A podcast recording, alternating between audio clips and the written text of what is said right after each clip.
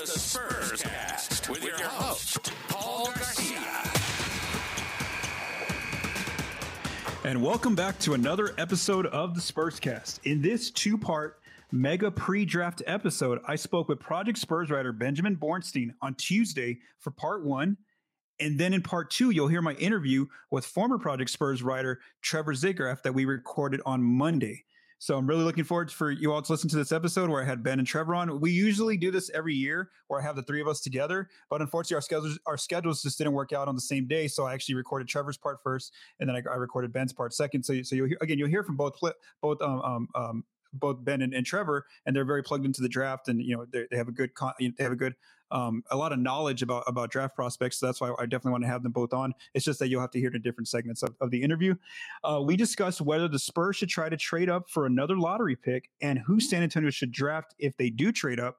As well as second round picks, uh, second round pick prospects. So let's go ahead and jump right into this episode with Ben first, and then in part two, I'll have the interview with Trevor. And now joining me is Project Spurs writer Benjamin Bornstein. Ben, you and I are recording this on Tuesday evening, uh, June 20th. So there has been more rumblings since after the segment that I recorded with, with Trevor Zickgraf. So what I want to do first, Ben, is go through some of these latest trade rumblings about whether or not the Spurs are going to move up in the uh, in the draft. They're going to at least try to, and then we can let's just get your opinion there, and then we'll kind of go into the prospects. So First, let's go through the to the uh, trade rumblings. On Monday, June nineteenth, Mike Finger, the San Antonio Express News, reported that um, you know he, he he had a discussion with uh, Spurs GM Brian Wright, and he posed a few questions to Wright, and here's some of Wright's responses. So, as far as um, Finger asked him, you know, any realistic deal out there that would make the Spurs open to trading either Devin Vassell or Keldon Johnson, Brian Wright said no flatly. They, they want to try to give these young players a chance together with Wembanyama, or he couldn't say Wembanyama's name, but you know, with the, with with the acquisition of the number one pick. Right. Then um, Finger asked him you know, what if there's a combination of combining 33 and 44 to move up? Is that is that realistic? And he said, sure, maybe that's what Wright responded. Also, maybe using some of those those future first round picks is, is that is that a move maybe the Spurs do? And and Brian Wright, yes, said yeah, that's kind of on the table. Then on Tuesday, Finger was asked, um, you know, uh, about that about you know, is it real? Is you know, if there's a really good offer out there, are, are the Spurs going to turn it down for like a player like Keldon if if, if, if they want to move him? And and Finger said that yeah, you know, when you're on the record as a GM, you have to basically say no. That's like a hard question. So like he says that you know he doesn't think they'll move Kel- Keldon, but he did say you know he wouldn't be you know it, it wouldn't be shocking if Keldon ends up getting moved or a player under contract, even though uh, uh, you know, after he said no on, on the record, uh, Brian Wright. Then on on um, also on Tuesday, uh, June 20th, Kevin O'Connor of the Ringer wrote, wrote an article, um, his latest mock draft update. And on there, he had some notes about the Spurs. He said this He said, There's been rumblings that the Spurs are exploring trades for a second lottery pick. Rival executives speculate they're targeting one of the Thompson twins, either Amen or, or Ausar, or uh, Bilal Coulibaly, who is uh, Wembanyama's teammate. So I guess my question to you here, Ben, is do you do you agree with that? That if there's a deal out there where they can that they there's a player they like in the in the lottery area, um, that maybe the Spurs would be willing to put um Keldon Johnson on the table if they had to, they wouldn't they wouldn't just like flatly say no. What are your thoughts there? Uh, I would I would agree. It has to be a deal that's just too good to say no to. I mean, it's gonna it's got to be a team that is kind of desperate for a role player mm-hmm. or, or desperate for a guy who can be your third or fourth option, I should say, and would fill. He's a great energy guy. Obviously, Keldon Johnson does a lot of nice things. He's gotten better on his shooting. Um, you know, his percentages may not say that this year. This past season, I, his volume went up drastically with Devin Vassell out for so many games, and frankly, with this team needing literally anybody to just shoot the ball.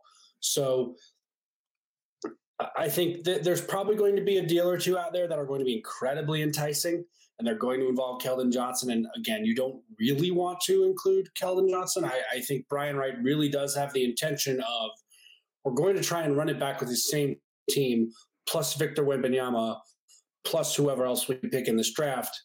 And I think the more likely scenario is that the Spurs package the two second rounders and future assets rather than a current player in order to move up in this draft. And you know, you're talking about one of the Thompson twins if you're talking about one of the Thompson twins, you're trying to move up into the top 10. That's what that yes. says. Yes, correct. Mm-hmm. Um, Bilal Coulibaly, I think, is the guy you can get just outside of that at 11 or 12. Yep. Still a lottery pick, but you're in the, the later part of the lottery, probably a little easier to get to. And there's probably some teams who are sitting in that no man's land of maybe 10 or 11 to 14 who are going to say, yeah, give us some later picks. We'll take flyers on very low risk guys. Um, you know, we just barely missed the playoffs this year. Whether it was because you know, we, if you're the Dallas Mavericks, you made a trade in season, and you want Luka and Kyrie to just get more chemistry together, and you don't need you don't need other guys. You just need some dudes to fill out the roster. Mm-hmm. I think the Dallas Mavericks have been a target of a lot of trade rumors mm-hmm. um, in that regard because they're they're a team I think that's kind of dangling that pick on people and saying, "Yeah, you can come get it for the right price. Please come take the pick from us. We want to give it to you." Um, so I think the the Spurs maybe do that. I mean, there's a bit of in in division rivalry there, but um, if the price is right, I think the per, the the Spurs might might take the bait. Yes, and, and um, you know, as Trevor Zickgraf and I um, uh, discussed in, in, a segment that you're going to hear later, Spurscast listeners, when I spoke spoke with him in an interview on a previous day, the problem, like like Ben just noted, there is that a lot of these teams that are in that six to like 14 range, they're not those teams that just want assets anymore. These are teams that need, you know, good, like Ben said, role players, players that are going to contribute right away. That's why we say a player like Keldon Johnson, you know, might have to be including one of these deals. And so that, so before we go through the through the prospects, Ben, let's just talk about those teams in the 6 to 14 range. So what I have here is I have their number where where they're going to draft and then I have uh, the words WNP, and that means win now player. These are not teams that just want, you know, future first or future seconds, you know, that kind of stuff. They want player, a player who can come in, whether start or maybe come off the bench, a, a real contributor right away. And that's why you think of Keldon as that player. So first we have at six, the Magic, who probably want to win now player. We have definitely we know the Pacers want a starting caliber wing. They said they've that, that's that's been reported out there. So the Pacers are seven who don't want future assets. The Wizards, yes, they're probably heading a rebuild direction now that they moved Bradley Beal. So yes, you know Wizards are still probably staying there. The Jazz kind of you know they, they still kind of want to rebuild a little little bit while being competitive. The Mavs, like you mentioned, Ben, are definitely a, team that wants a, good player right now. The Magic, they have 11. They, they want a good player. Uh, we have Thunder at 12. Kind of, you know, it, it, it, kind of depends. The 13 is the Raptors. We don't know quite what direction they're heading in the event they lose Fred Van VanVleet in free agency. And then, of course, the Pelicans are 14. They're still want to stay competitive. They're in that win now mode as well. So that's the problem is that you can't just say you want to give, you know, those two second rounders or future first to a team because a lot of these teams may say no, they want to win now player. So now knowing that, let's talk about some of these players in that um that like 6 to 14 range, I would say. And uh, so so you already discussed Amen Thompson. He's probably not there. He he, he goes um his draft range is like four to nine. He probably goes about fifth is the uh, average mock for him. We have Jarace Walker, uh, that player who the Spurs have interviewed before uh, in that five to seven range. He's supposed to go somewhere around there. We have uh, uh, Amen's brother Ausar, who's supposed to go in that like five through ten range. Uh, we have Anthony Black. Um, his his mock average is, is about eighth. He's like sixth to eleventh in the in the ranges. Bilal, like you mentioned, Ben, uh, can go anywhere from like nine to sixteen, probably about twelve is the perfect place for him. And then an, a, a, player that the Spurs, I believe, interviewed or worked out was Cason Wallace. Um, his draft range is about eight to sixteen, so he's more that late lottery kind of projection. Any of those players intrigue you, Ben? Do you think the Spurs, if, if even if they had to put Keldon on the table, that they should go out and get one of these players? Yeah, I think Bilal Coulibaly is a guy who's he's picking up a lot of steam, and he's a guy who's really not just picking up steam as a potential Spurs kind of player, but he's picking up steam as just a guy who is moving up in the first round. I think beginning of the year, not on a whole lot of people's radar. He was very mm-hmm. much, um, you know, guys who really get deep into the draft, who are who are who are much better with the overseas stuff than I am. Um, they they knew about him and they're like, yeah, you know, Victor Wembanyama, obviously the guy on Mets '92, but Bilal Coulibaly, very nice player. Be on the lookout. Um, so now everybody is kind of feeding off it because Bilal Coulibaly has been playing really well the last month or so of their season. And, you know, he helped their team get to the finals of, of their league.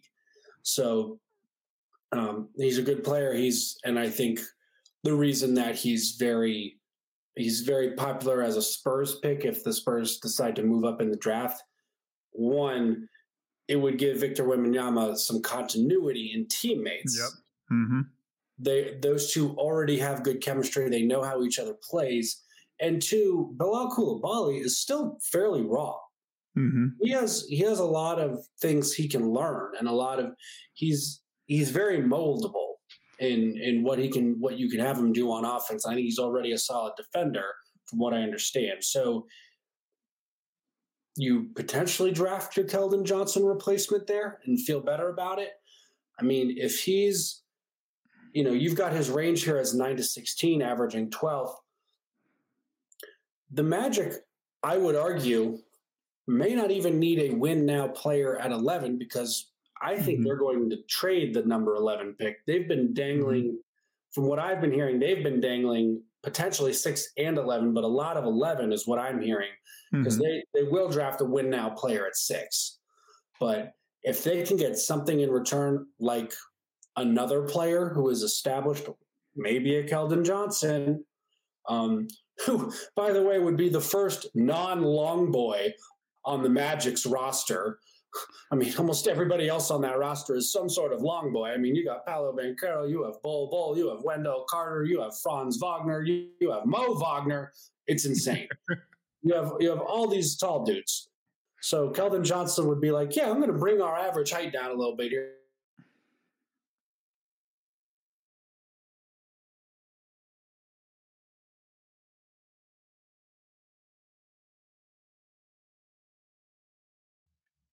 One of the scenarios I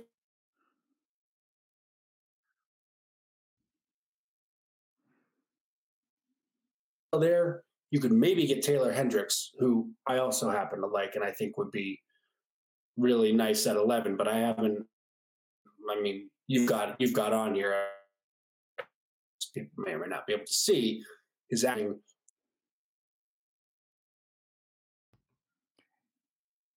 um, there's certainly opportunities to get up and get him, but you have to if you're the Spurs and like for whatever reason Taylor Hendricks is your guy, if you decide that's the guy we're trading up for, you have to be incredibly sure that he is going to be available at 11 because Okay. there i don't think there's a guarantee of that. If the if for whatever reason the mavericks keep their pick i think there's a good chance they take it Okay, yeah, no, for sure, and it doesn't look right now from what we see here that he's going to fall to eleven. I mean, tenth might be the worst he does, uh, based on what we're seeing here. Like you said, the Mavericks. Uh, so Trevor mentioned two guys here, uh, Kobe Bufkin and uh, Jalen Hood Schifino. Uh, they're you know Kobe's supposed to go there at twelfth and kind of av- his average range, and then uh, Jalen's is at fourteenth. Do you have do you have any interest in whether or not the Spurs should try to maybe not trade Keldon, but maybe try to trade a future first or or you know multiple firsts, just try to try to get in that area? What do, what do you think in that late lottery range? Yeah i would even i I mean i like the guys trevor mentioned and to be a little contrarian i'll i would say i, I would not trade up for gradey dick i I, I Mhm. would agree i would assume trevor didn't mention him for No, he did, no, just uh, he just mentioned Kobe and, and Jalen as like two Yeah. players that I didn't have on, on the board that he kind of and that's why I put their names in there now that I've talked. Okay, about. I got you. So yeah, like Kobe, I, I think Kobe Bufkin has been getting a lot of hype. He still scares me a bit as a potential second ball handler. I mean, Jalen Hood kind of has the same issues. Um, I think Hood is listed at six four right now, um, and he would be kind of an undersized two.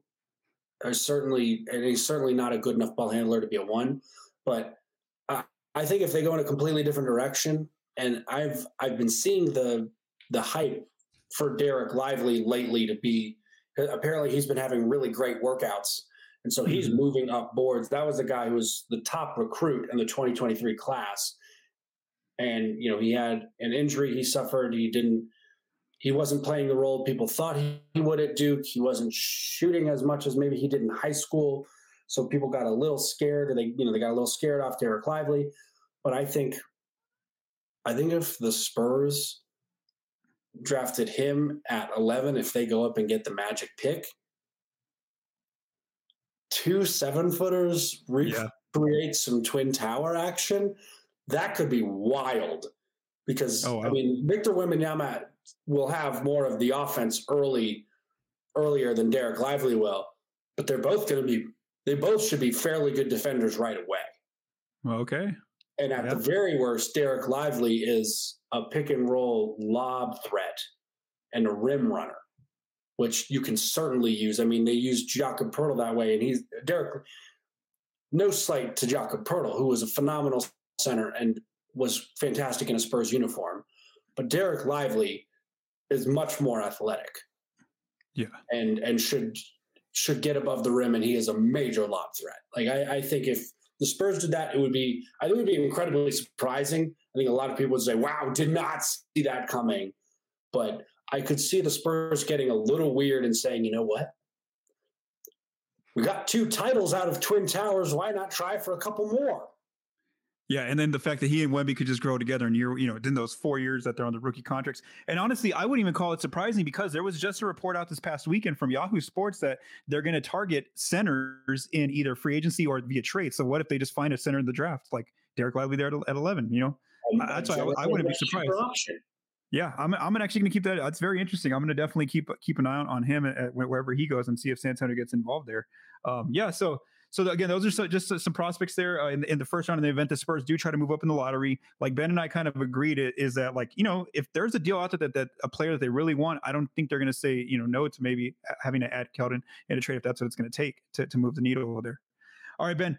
Now let's just let's just go through a scenario where the Spurs are able to package 33 and 44 for a late first round pick. So it doesn't have to be a lottery pick, maybe somewhere like 18 to 30 range. So let's just say a team agrees to that kind of a deal. And so I'm just gonna I'm just gonna name a few players here that are kind of showing up in this in these ranges on mocks, and just tell me if any of these players intrigue you. Uh, we have Keyonte George, his mock average is about 18th. We have Nick Smith Jr. out of Arkansas. Uh, his average is 18th. Also, Olivier Maxence Prosper uh, average is 23rd. Uh, Jaime Jaquez Jr., who has been moving up, 25th. Uh, Brice Sensabaugh, 28th. Dariq Whitehead, 29th. And then uh, a, a, player that Trevor liked that I didn't have on my board was James. Uh, his average is about 29th. Any of those players intrigue you? So it's funny Trevor mentioned uh, James Nnaji. They so he's been working out with Serge Ibaka. Uh, mm-hmm. Uh, I believe he's out of Barcelona. That's the yeah, I think FC Barcelona. Mm-hmm. Team, FC Barcelona. Um, they just released his measurements. I don't think he was at the combine. So uh, somebody just released his measurements, and he measured out seven feet in shoes. Oh wow! Oh wow! So a lot of people are now very intrigued with James Nnaji and I think that's going to get him moved up boards. Um, the the height, the wingspan, that's what's going to do it. Um, I'm not sure the Spurs make that pick. I also it also depends on what those two second round picks get you. If mm-hmm. you know where it gets you in the late first round. Um, I mean, if it if it only moves you, I, I, would be surprised if it only moves them up about four spots to 29. And I, am not sure I would take yeah. Nnaji before 25 um, mm-hmm. just because I I just don't know as much as as maybe some other people do about Nnaji. So I'm not as comfortable making that pick. But uh, a guy like Olivier Maxence Prosper, who I have gotten to watch and who play who played at Marquette this past year, mm-hmm. who actually um, he's a bit raw for being a guy who spent three years in college. Part of it was he really didn't get a lot of playing time at Clemson, and then he was figured himself out at Marquette the last two years. Um, but he's he's a guy I really like too, who's who's kind of raw on offense, but he should be a solid defender. You're going to have to teach him a few things, but I think he could be a solid defender. Um, the sh- the shooting has to be more consistent. I think he's a good spot up, but he's not really doing much off the dribble. But he he's good out in transition. I like him a lot, and if if the Spurs get him at 23. I wouldn't hate that either. I'd prefer to. I know it's only like two or three picks, but I'd really like to see him at 25 or 26. Mm-hmm. Um, I just think that's great value. Um, but a guy like Jaime Jaquez is interesting to me because he's basically been a second round. He's been solidly a second round guy for a lot of the college basketball season, and I think just recently I've been seeing him move up a bit. Yep. Mm-hmm. Um, I'd like him too. That's that's a guy who you know can shoot. He can shoot mm-hmm. threes. He can shoot in the mid range. He can get to a spot in the mid range. He makes tough shots. I would not hate that pick at all. I I kind of like that pick. As a matter of fact, those those two guys are probably uh, who I feel best about at, at around those spots. Okay. Okay, so so yeah, that's in the event that the Spurs can. You know, it doesn't have to be both picks. Maybe it's like 33 and something else to move up to um, you know, late first round. We'll, we'll see what happens there. All right, so now um you know, we don't know for sure yet if the Spurs are going to even use these two picks, the 33 and 44. You know, there's been there's been rumors out there that they're trying to they're trying to package them together or, or you know move move off of them just because you know they're they're they already they already have a lot of players under contract just coming into this coming season. They don't have a lot of roster spots, and then if they want to bring back like Julian Champagnie and um, uh, Dominic Barlow, then a lot of their two way spots are taken up. They, they would just have one. So that's why I think it's leaning to I'm leaning toward probably the Spurs not using these 33 and 44 picks. But let's just talk about some prospects in the event they do use them. So so here's some players at 33 uh, on different mocks. So there, there's just one mock that had um, Jaime Jaquez there. I don't think he'll he'll fall there. I think he's going to go f- before that. Uh, we have Trayce Jackson Davis mock average is 31st. Colby Jones's mock average is right there at 33. GG Jackson mock average 34. Andre Jackson, who I saw that you're you just finished writing a piece on in the back end for us. Project Spurs, uh, 36. Marcus Sasser, 36. And then, um, or is there anyone that you would prefer there at 33? So, what are your thoughts on any of these players? I GG Jackson at 33 is very interesting to me. Okay. Um, there's a lot of people. I, I, saw one mock draft, and now I can't remember whose it was, but I saw a mock draft that actually had GG Jackson going to the Spurs at 33. Yes. Mm-hmm. And I, you know, their their logic was basically, you know, if this guy had stayed a year in high school like he was supposed to, and if he had gone to UNC in this in this recruiting class, in the 2023 recruiting class, possibly he's a lottery pick in the next oh, draft. Wow. Mm, okay. Right. And there was there was a lot of talk about him, despite his age, being potentially a lottery pick in this draft. That is until you know he got benched for a couple games in the middle of the season because there were there were maturity issues. But to be fair, South Carolina was also horrific.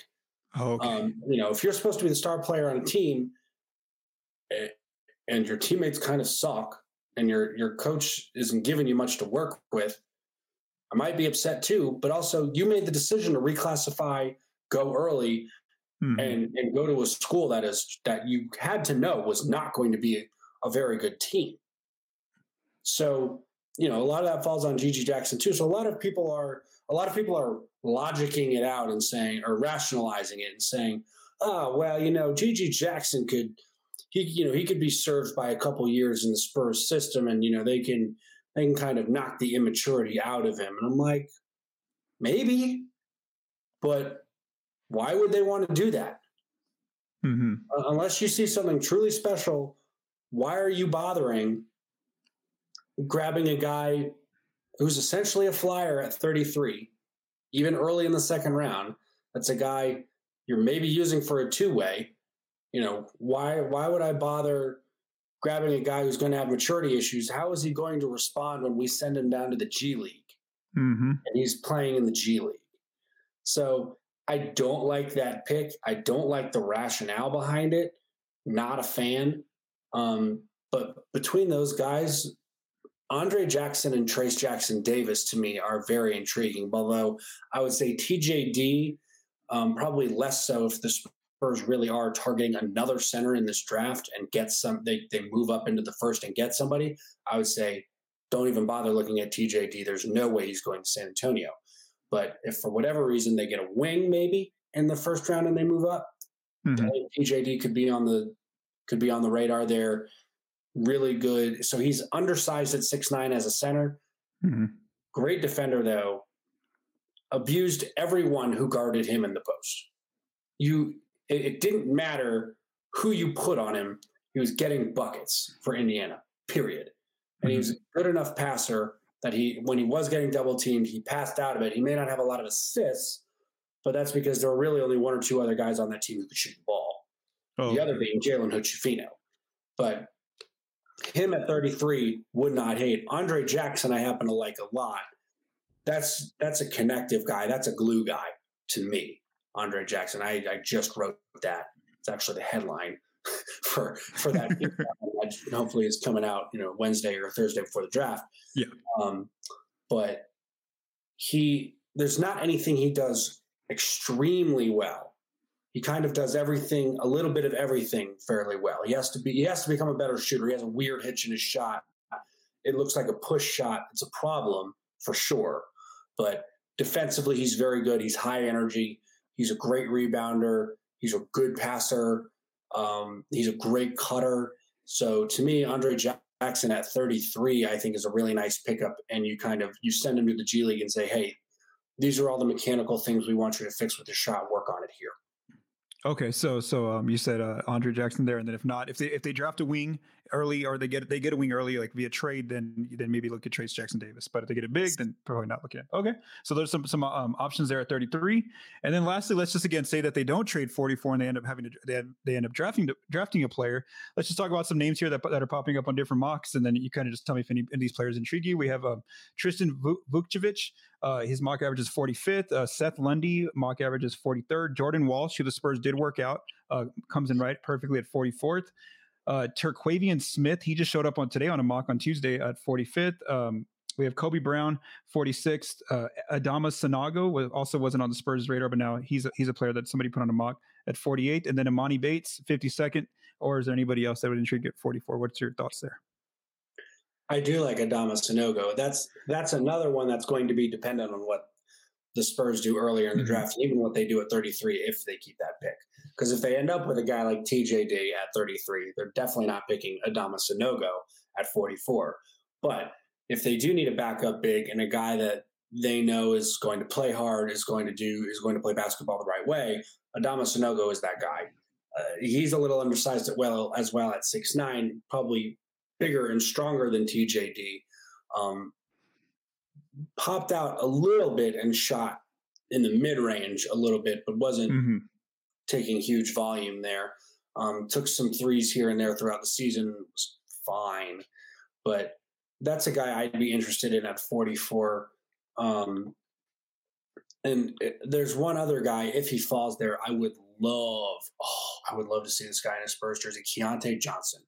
Okay. Yes. Mm-hmm. From uh, um, Kansas, um, right? Or Kansas State. Kansas State. Yeah. Kansas State. Mm-hmm. So originally started at Florida. He was he was the player who had the heart issue, collapsed on the floor yeah. against FSU. Mm-hmm. Um, Kansas State cleared him. Had a phenomenal season this year.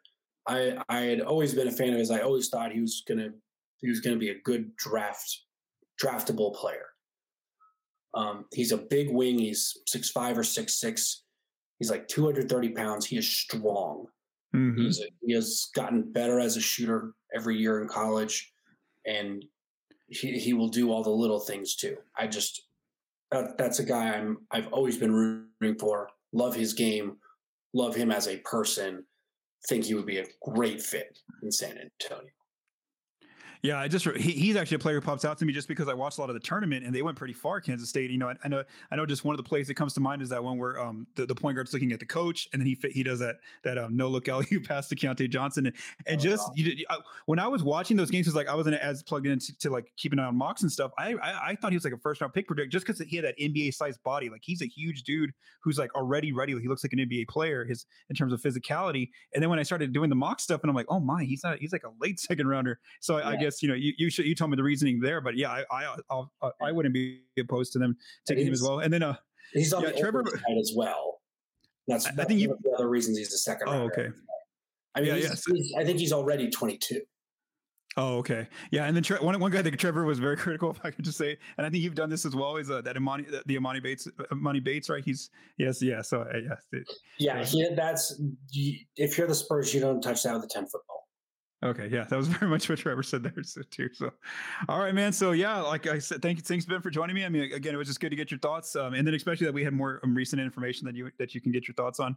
Uh, so we'll see what happens. You know, obviously we know the easiest job for the Spurs is taking number one. That's going to be Victor Wembanyama, and then from there it will be interesting to watch. I think that's what makes it fun, even though because we we've already known now for two of like a month since they got since they, they won the lottery that they're taking Wemby, so it's kind of just kind of been very quiet around here. But now that that it's getting a little bit, there's picking up some steam that they might trade for a, a lottery pick, another lottery pick. Well, then that, that gets little interesting here. So that makes it a little bit more fun to watch this draft. Um, aside from the part where Wemby gets drafted. So thanks, Ben. Um, have have a great day.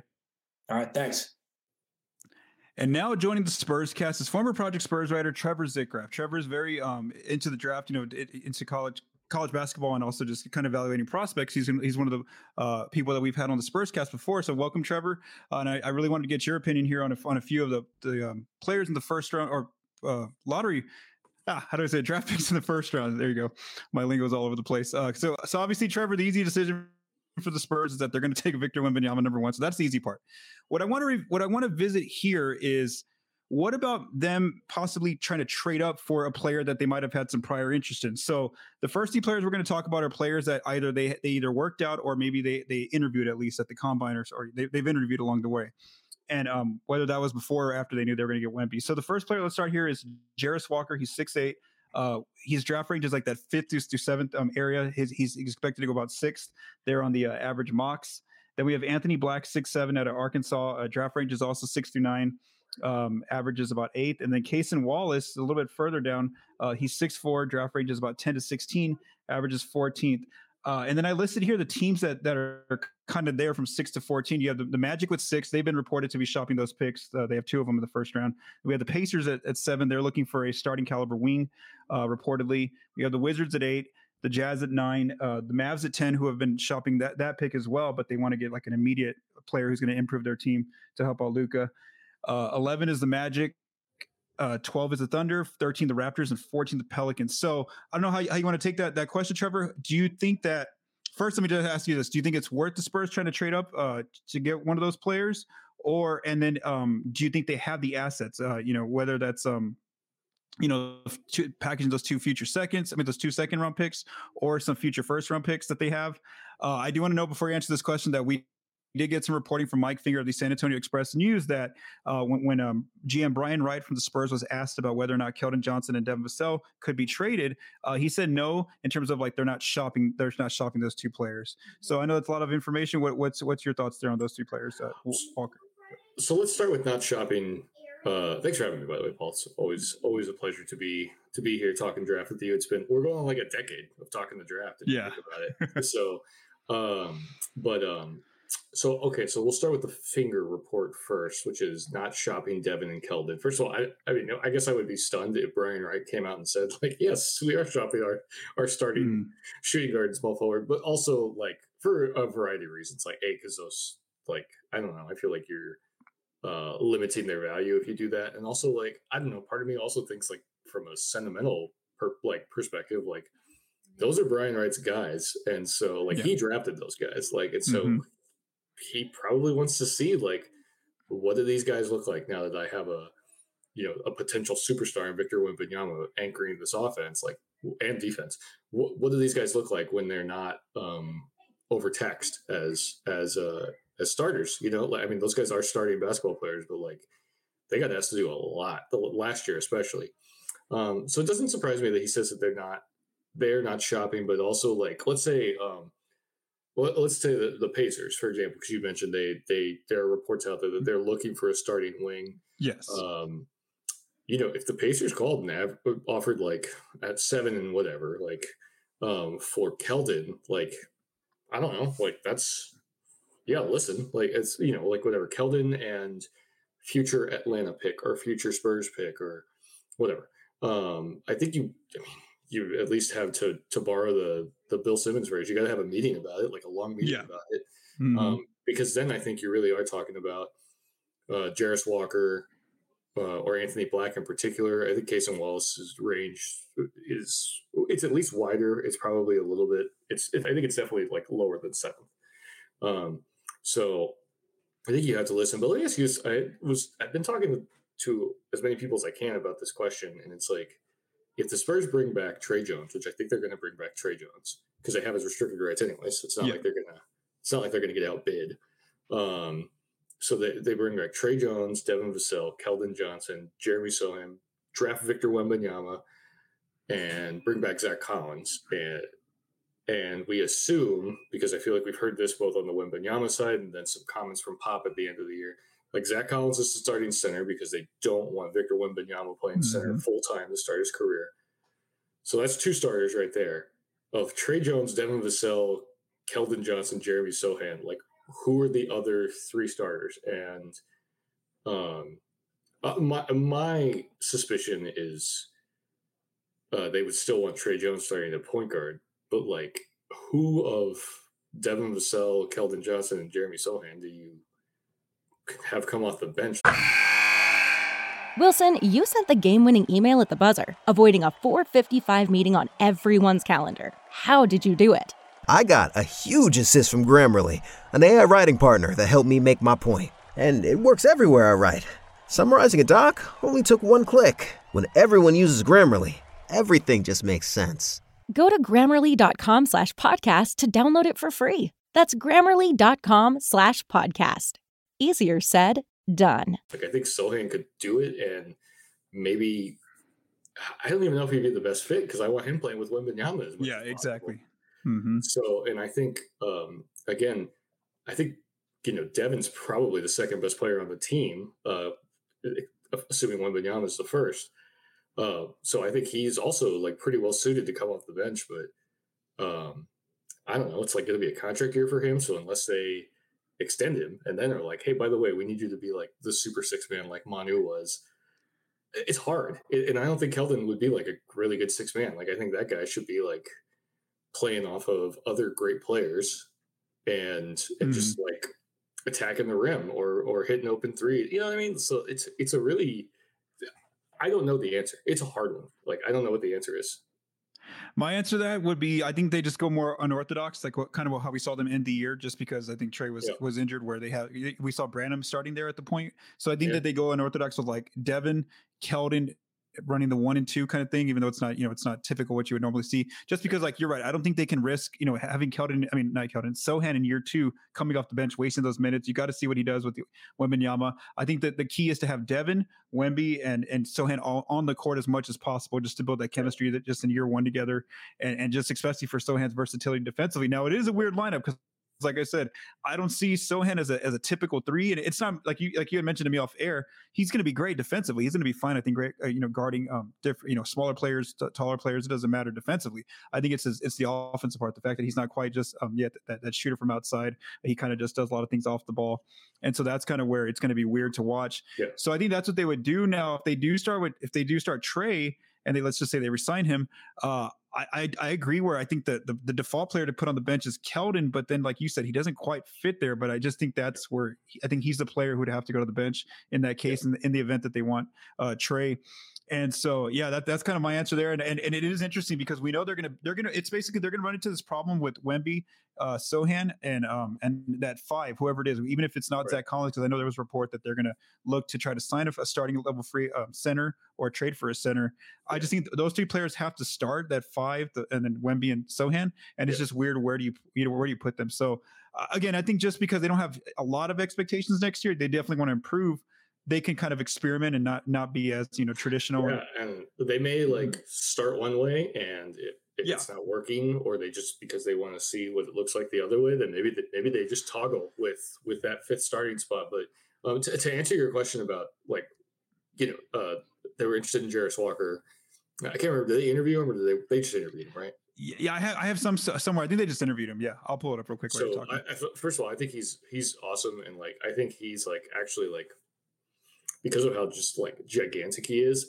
If you mm-hmm. were going to be like, Wemby, you're the five, you know, quote unquote five, but Jarace Walker's like a monster and he's going to be able to guard all the big, like the biggest dudes, except for like Joel Embiid, Nikola Jokic. Um, I think he's like, he would be a great fit, but also like, even if you traded Keldon, that doesn't, I mean, maybe in year one, it answers the question of like who's coming off the bench, but like at some point, you're still going to run into the exact same issue of, um, we have too many big big wings now. Like like it's so funny. Like they went from yeah. having not enough size to like this overwhelming amount of size now. Um, and also like I feel like if you're trading into that like five to seven range, um, you are expecting the person you draft to start maybe not right away, but you want them starting within the first year, year and a half.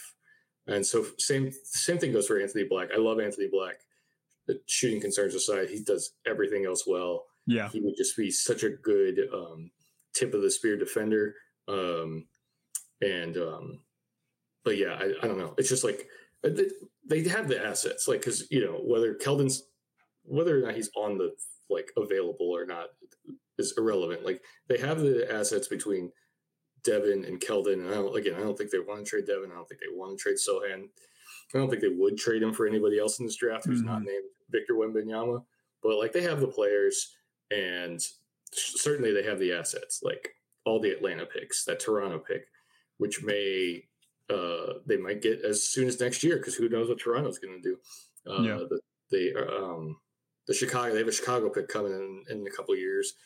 That Boston pick swap, they are their own pick. So, I mean, I feel like they could like they could overwhelm a team with just future draft capital and get up there. Um, Cason Wallace, I think, would be the perfect because of his the way he could spread the floor and spot up. I think he's like the perfect archetype of point guard to play next to the rest of the guys they have on the team. But I don't know. It feels it just it's so unspurs for them to just especially to make such a big move. Like I, packaging 33 and 44 to move into the 20s, I could absolutely see. Yeah. It's Mhm. like seeing them being like, all right, we just we just gave up one of the Atlanta unprotecteds and we just gave up our own unprotected.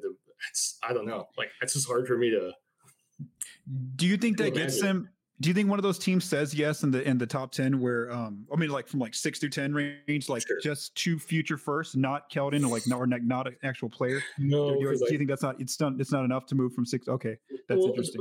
Maybe maybe Washington because Washington Okay. has just done a pretty hard reset on yeah, very true. on Mhm. what they're doing. They're just trying to like get they're just trying to get money off the book. So maybe Washington does, but I feel like the Magic want to compete. They don't have Yes. any use for for more draft capital. I mean, Yeah. everyone could use more draft capital, but it's not priority.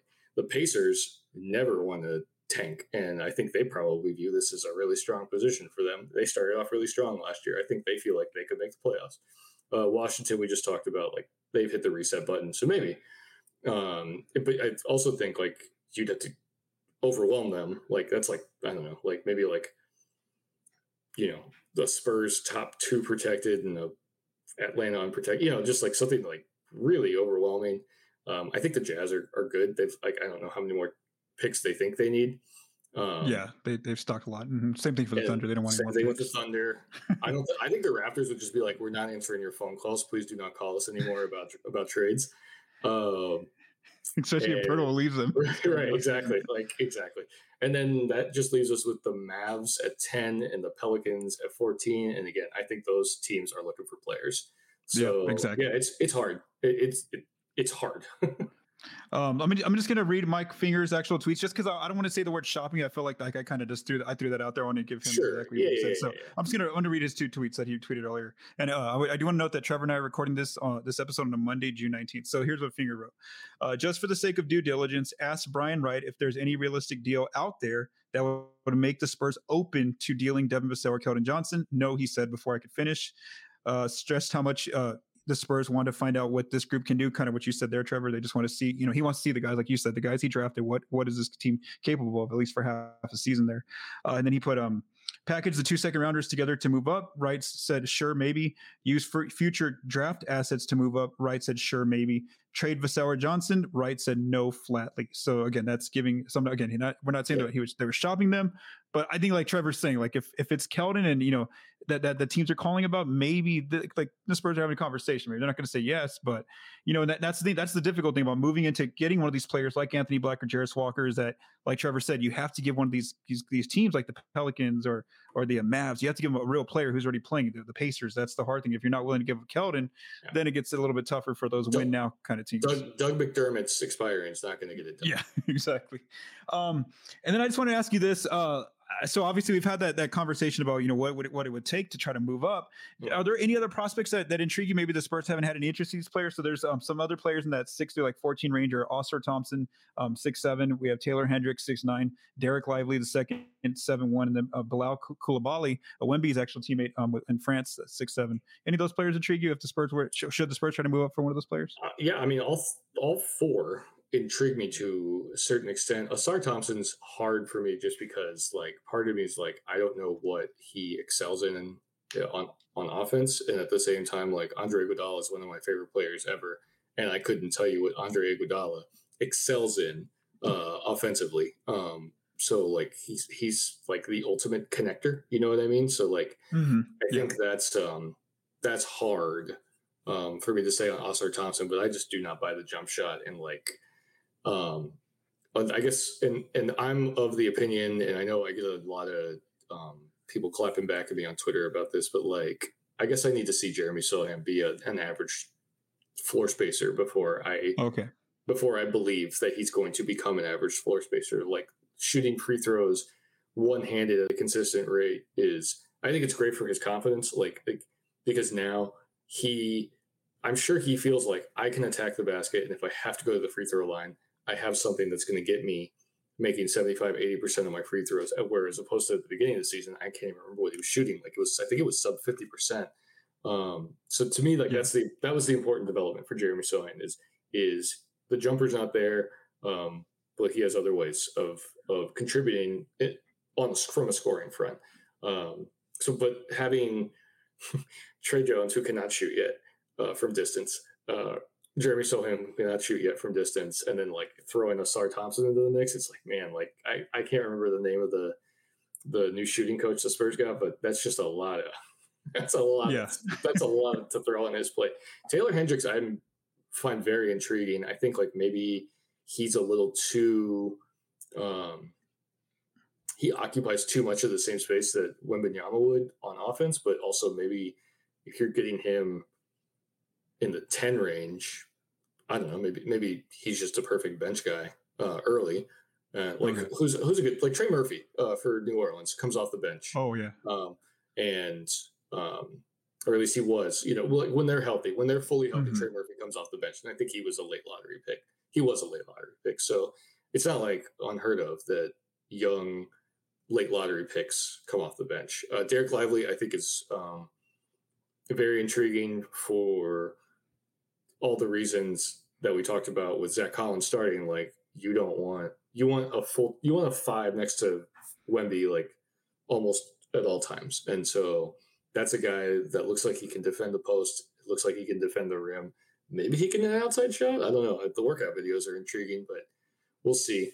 And then Coulibaly, I don't know, man. Like that guy's just seems like he's all potential, you know. And I mean, I know he's been productive in the playoffs, but like he just seems so raw and like he's very much a boomer bust guy. And I don't know, like if you already have Wemby, maybe it's okay to go boomer. Maybe it's okay to, Yeah. to take a stab on a boomer bust guy, especially if it's a late lottery boomer bust guy. And at the very least, like that helps uh, that helps Wemby's transition to the to from Europe. You know, to have one of his one of his teammates there with him. So, you know, I'm I'm intrigued by all four all, all four of those guys. And if, if you told me the Spurs packaged 33 44 and a future unprotected first to go get one of those guys, I I'd probably I don't think I'd be upset with any of that. Yeah, no, same, same here. I, would definitely, especially for like a player like Coulibaly, who let, like I just like the fact that he was he's 18, he's already playing you know pro ball and, and really Mhm. showing up and helping helping Wemby and, and you know that, that French team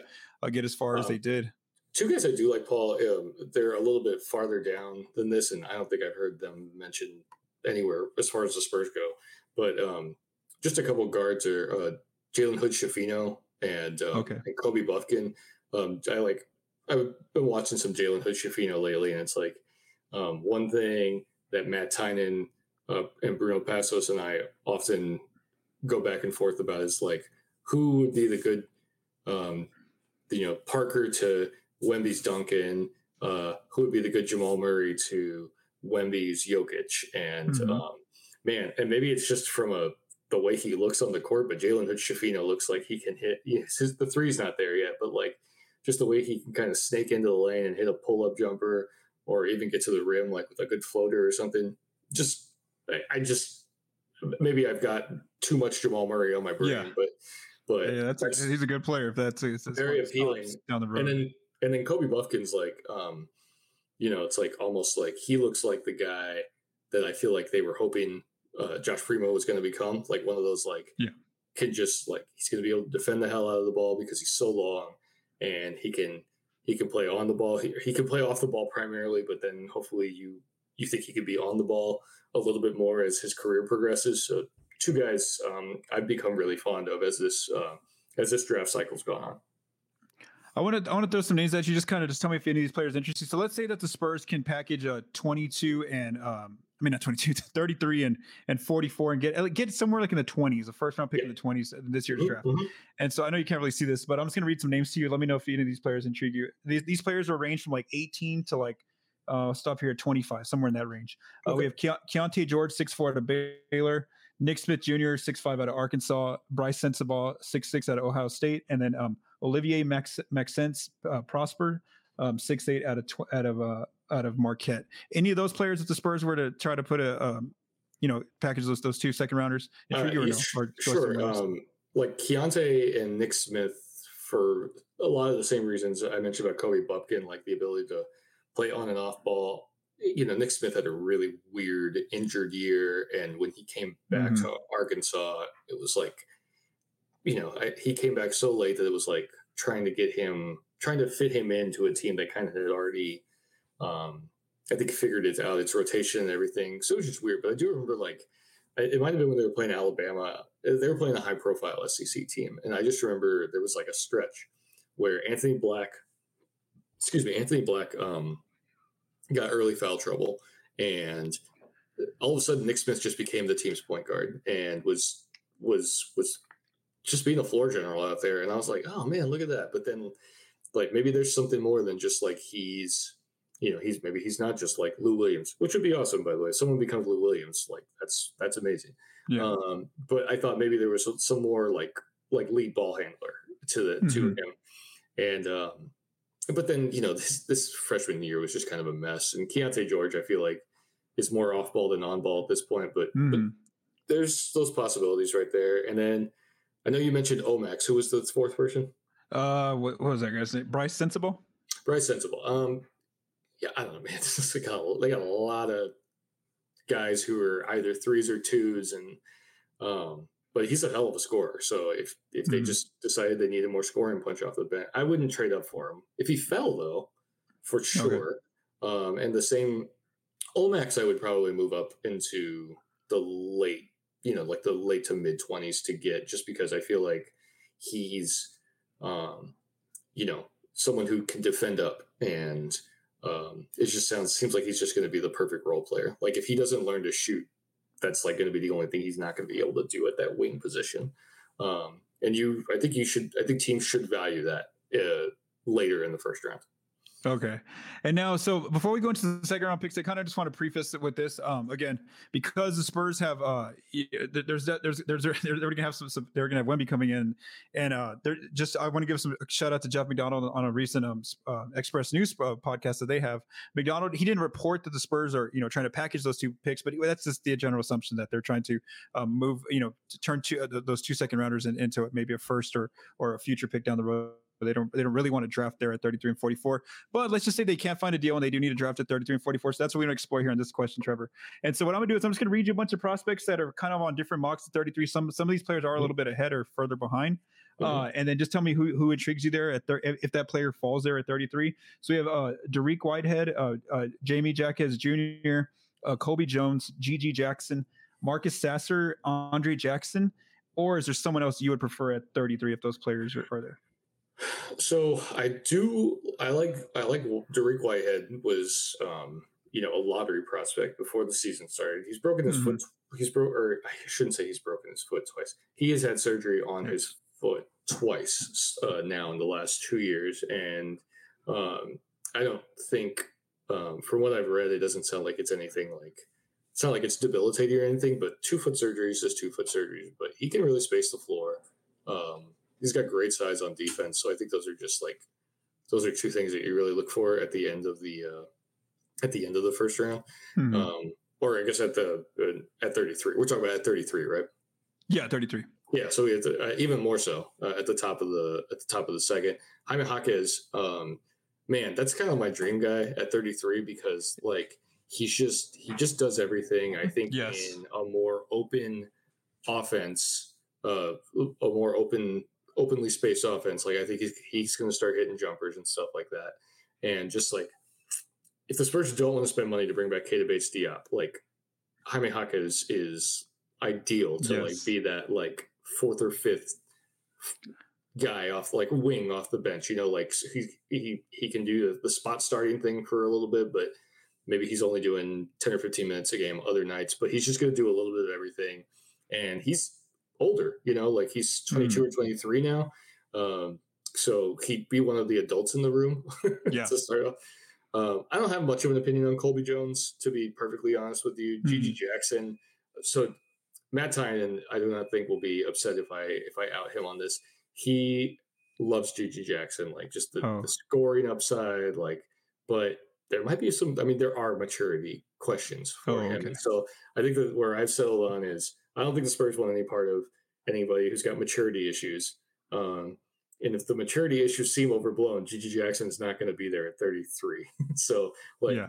he's either going to be there and the Spurs want no part of him, or the Spurs are actually interested in him, but he'll be gone by then. Um, uh, Sasser would uh, look. You, you, tell me they're going to get an explosive scorer or not explosive score, but someone who can add some scoring punch off the bench at 33. I'm in. Um, uh, Andre Jackson, I don't. Uh, he's just kind of a blind spot for me. I'll tell you one guy, one guy I'm interested in to see if he falls. Paul is is James James who's playing in Spain Okay. right now, and he just measured at seven feet tall with like a seven eight wingspan Mm. and you know he's a, he's a lob catcher. He's like, uh, if anyone just if any player if any uh, listeners looking for a player archetype, like he's in that he's in the Tyson Chandler mold because of how freaking huge he is.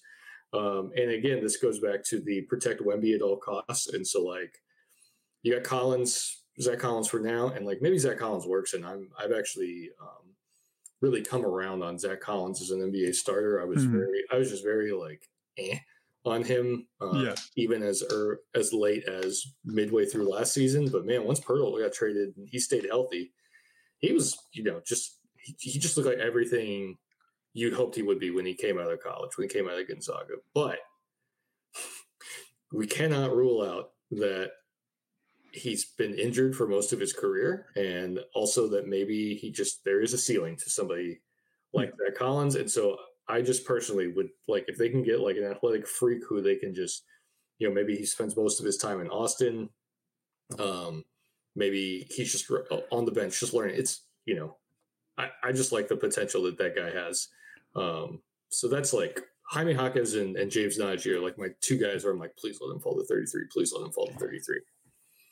Okay, so and and uh, yeah, I know uh, um, Nnaji has been kind of like late first round to like you know maybe even Yeah. early second round. So he's definitely he could definitely fall there. I've seen his name on the boards. I, Yeah. I definitely like a, uh, Jaquez what he did with UCLA. I mean, these last two or three years, and just when he, especially when he gets the tournament. I mean, he just keeps them in games. I mean, he's just he's just one of those like hardworking, willing players. Like you said, like he's just like a, he's gonna do. do like kind of what Keita Bates Diop does, just kind of just does his job, does all the Yeah. messy work, does all the dirty work that doesn't come up in the box score. Uh, yeah. Yeah. so I'm really um really like him a lot. So let me just ask you this: uh, so it's, it's not really how the question stated, but what percentage would you even say that Thursday comes and they still they still have that pick? Do you think that they're that they still like basically? 30 What's the percentage that they're going to trade the pick? What What do you think? I think 33 is like, I think 66% that they make that pick. Okay, mine was sixty percent. I just say I think Yeah. sixty percent that I it's think- not even going to be I think. I think it's a two thirds chance that that that pick Mhm. gets used. I think. Well, I know we're going to move on to forty four here in a little bit. I think forty four percent. Like I would flip it. I'd say there's like a sixty six percent chance that pick gets traded. Okay, okay. So I think like yeah, I think it's like a sixty percent chance that thirty three is moving.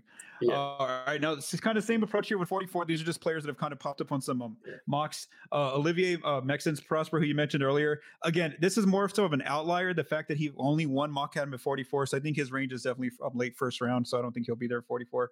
Uh, we already talked about Andre Jackson, another new player here. Uh, Tristan um, Tristan Vuk, Vuk, Vuk, Vukcevic, uh, seven footer. Um, draft range is, is about uh, 41st. Uh, Seth Lundy, six six. Yeah. Uh, average draft range is 43rd. Kobe Brown, 6'8. Uh, draft range is 47th. And then Emoni Bates, 6'10.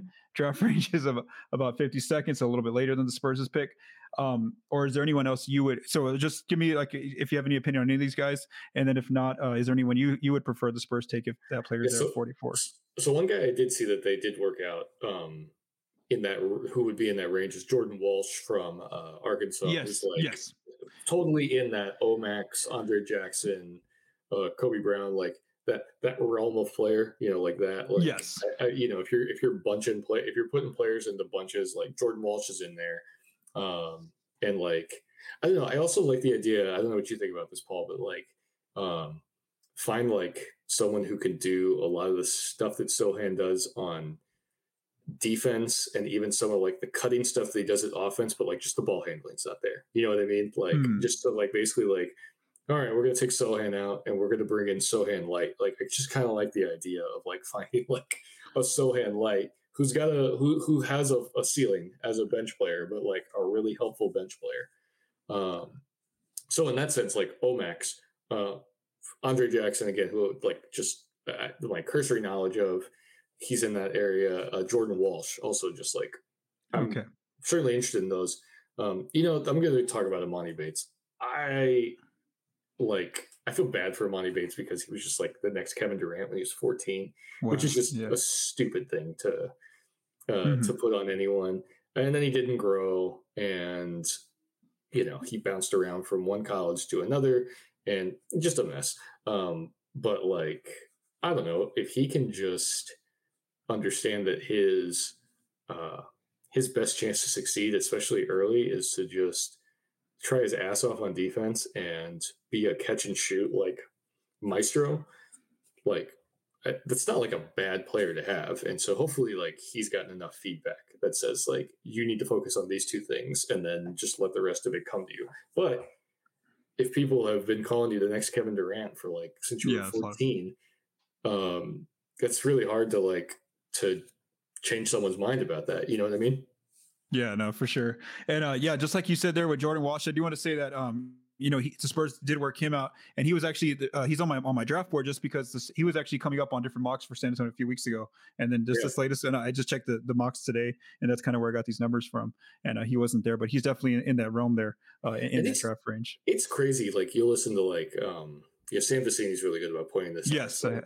The the difference between like pick twenty five and pick forty five can just be like a front office guy believing in you more than other front office guys do. Like right. the the you know the, the the the skill range of of like a pick twenty five and a pick forty five. Sometimes depending on the draft is not like that. It's not a big gap like you would think a twenty pick gap would be. Um, so I guess it's just something to keep in mind as people are like, uh, if someone drops from 25 to 45, like that sucks for them. That sucks for their their bank account. But doesn't mean they're like that much worse than the guys who got picked ahead of them.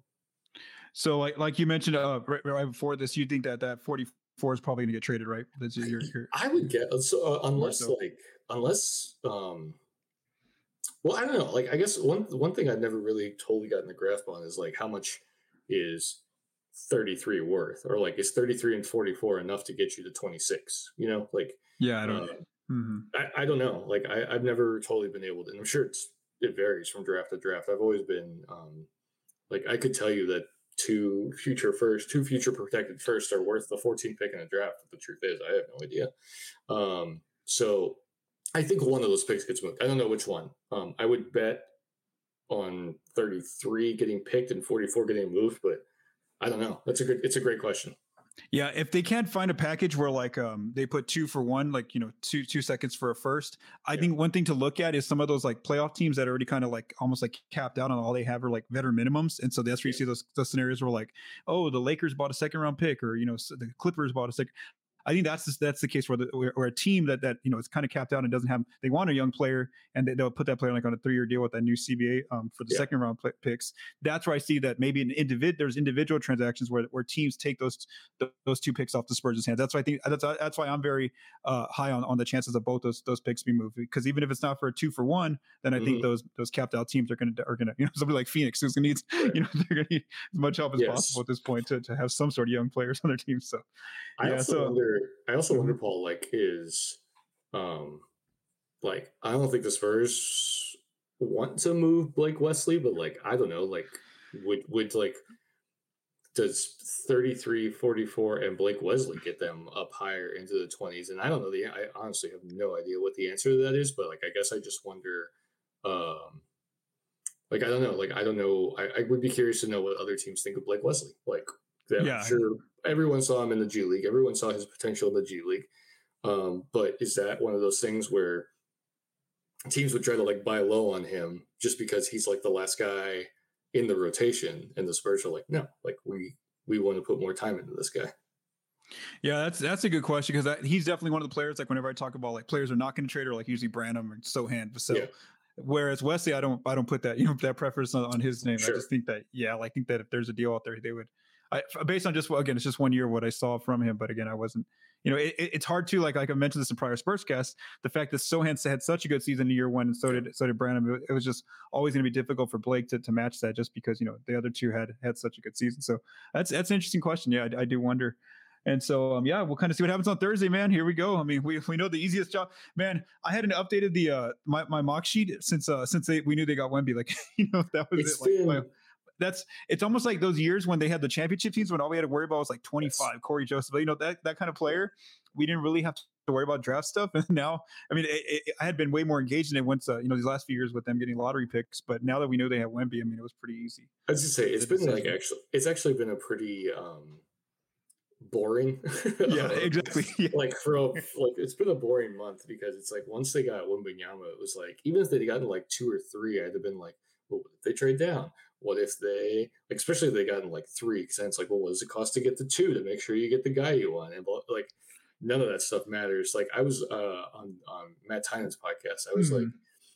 maybe it was just out of board. It wasn't just out of boredom. I really believe in Scoot Henderson, but I was like, they should just call Portland and blow them away with an offer for Scoot Henderson. like, just if if Scoot Henderson's really fallen to three, they should just offer Keldon like two or three unprotected picks. And I was like, I think I did that because I really like but I also think I did that because there just hasn't been anything else going on for the Spurs Yeah. this draft cycle. Like it's like they, they didn't have an extra, they didn't an extra first where we could figure out what they were doing. So, but it's all gonna be like it's gonna flip after this because then he's gonna. It sounds like Wembanyama's gonna play a little bit of uh, of summer league, maybe play summer league.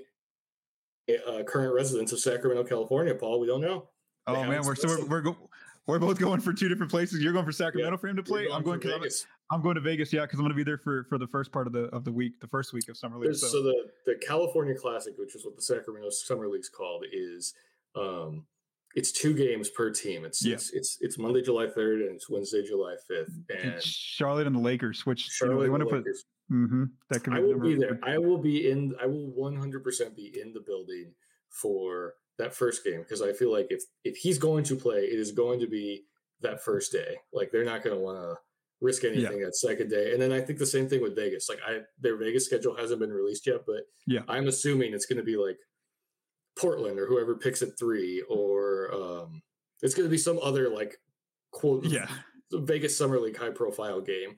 Um, so it's gonna be um, it's gonna be a really fun summer, I think. I and just you know, this is probably I don't remember the Spurs like draft process when they were picking Tim Duncan. I remember vividly when Tim Duncan was picked and when they won the lottery that year. Um, but I'm sure this is just as boring. Yeah. No, no, it's going to be a fun summer, like you mentioned. I mean, just you want fireworks, it's going to have to happen because, like, I, I just read that new CBA note that they have to They meet have the to. minimum till minimum team salary by by training camp by training camp. Yeah. Woo, so they basically got to spend that money in July. Like they got to you know that whether it's training trading for players or Yes. signing players. So that's gonna be it's gonna be def- definitely a more aggressive offseason than we're used to seeing with the Spurs. I think it's I think it's definitely going to be like Tre Jones is going to get his money, but then Mm-hmm. I don't think Tre Jones getting his money is all that. I think they have to do at least one more thing. So whether that's oh yeah, take for on- sure. No, they have take to. on yeah. someone's contract or um, we you know we were talking about Wembanyama around him. I like the idea of um, I don't like it as much as I did once I knew that Collins was kind of like that they have plans for Collins, but like I like Naz Reid. I think if you gave Naz Reid um, a decent contract and a promise of of consistent minutes, whether that's off the bench or starting at five, like but like a consistently good role. That's that's a guy that I really like. He can floor space. He can Thanks to Ben and Trevor for joining me on this episode. I also want to say thank you to Joe Garcia for mixing and producing this episode.